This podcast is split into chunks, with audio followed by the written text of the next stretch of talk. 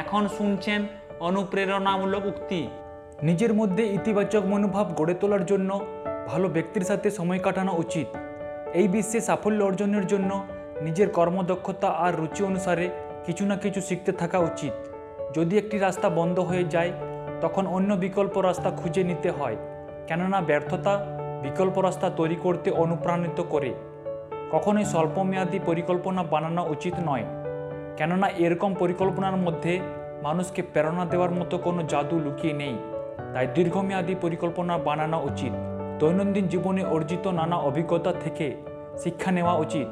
কেননা এই অভিজ্ঞতাই ব্যক্তির দৃষ্টিভঙ্গিকে প্রসারিত ও সমৃদ্ধ করে এবং সাফল্যের নেপথ্যে রসদ যোগায়। কখনোই কেউ এতটা বয়স্ক হয় না যে সে নিজের জন্য কোনো নতুন লক্ষ্য বা স্বপ্ন দেখতে পারবে না।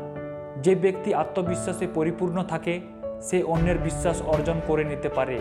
এই বিশ্বে কোনো কিছু পাওয়ার জন্য ইতিবাচক মনোভাব যত রাখা যাবে, তত তাড়াতাড়ি মানুষের মস্তিষ্ক বাস্তব রূপ দেওয়ার জন্য প্রস্তুত হবে। সমস্যা মানব জীবনে থেমে যাওয়ার সংকেত দেয় না। এটি বাস্তবতার শিক্ষা দেয়। কেননা সমস্যা সামনের দিকে এগিয়ে চলার পথ প্রদর্শক হিসেবে কাজ করে। সাফল্য আর সংঘর্ষ একসাথে চলে। ভুল তারই হয় যে ব্যক্তি কঠোর পরিশ্রম করে কিছু করতে চায়। নিজেকে কমজোর বা অক্ষম না ভেবে নিজের আত্মশক্তিকে বিকশিত করা উচিত। কেননা প্রতিটি সূর্যাস্ত পুনরায় নতুন করে শুরু করার সুযোগ দেয়। মানুষকে নিজের রাস্তা নিজেকেই খুঁজতে হয়।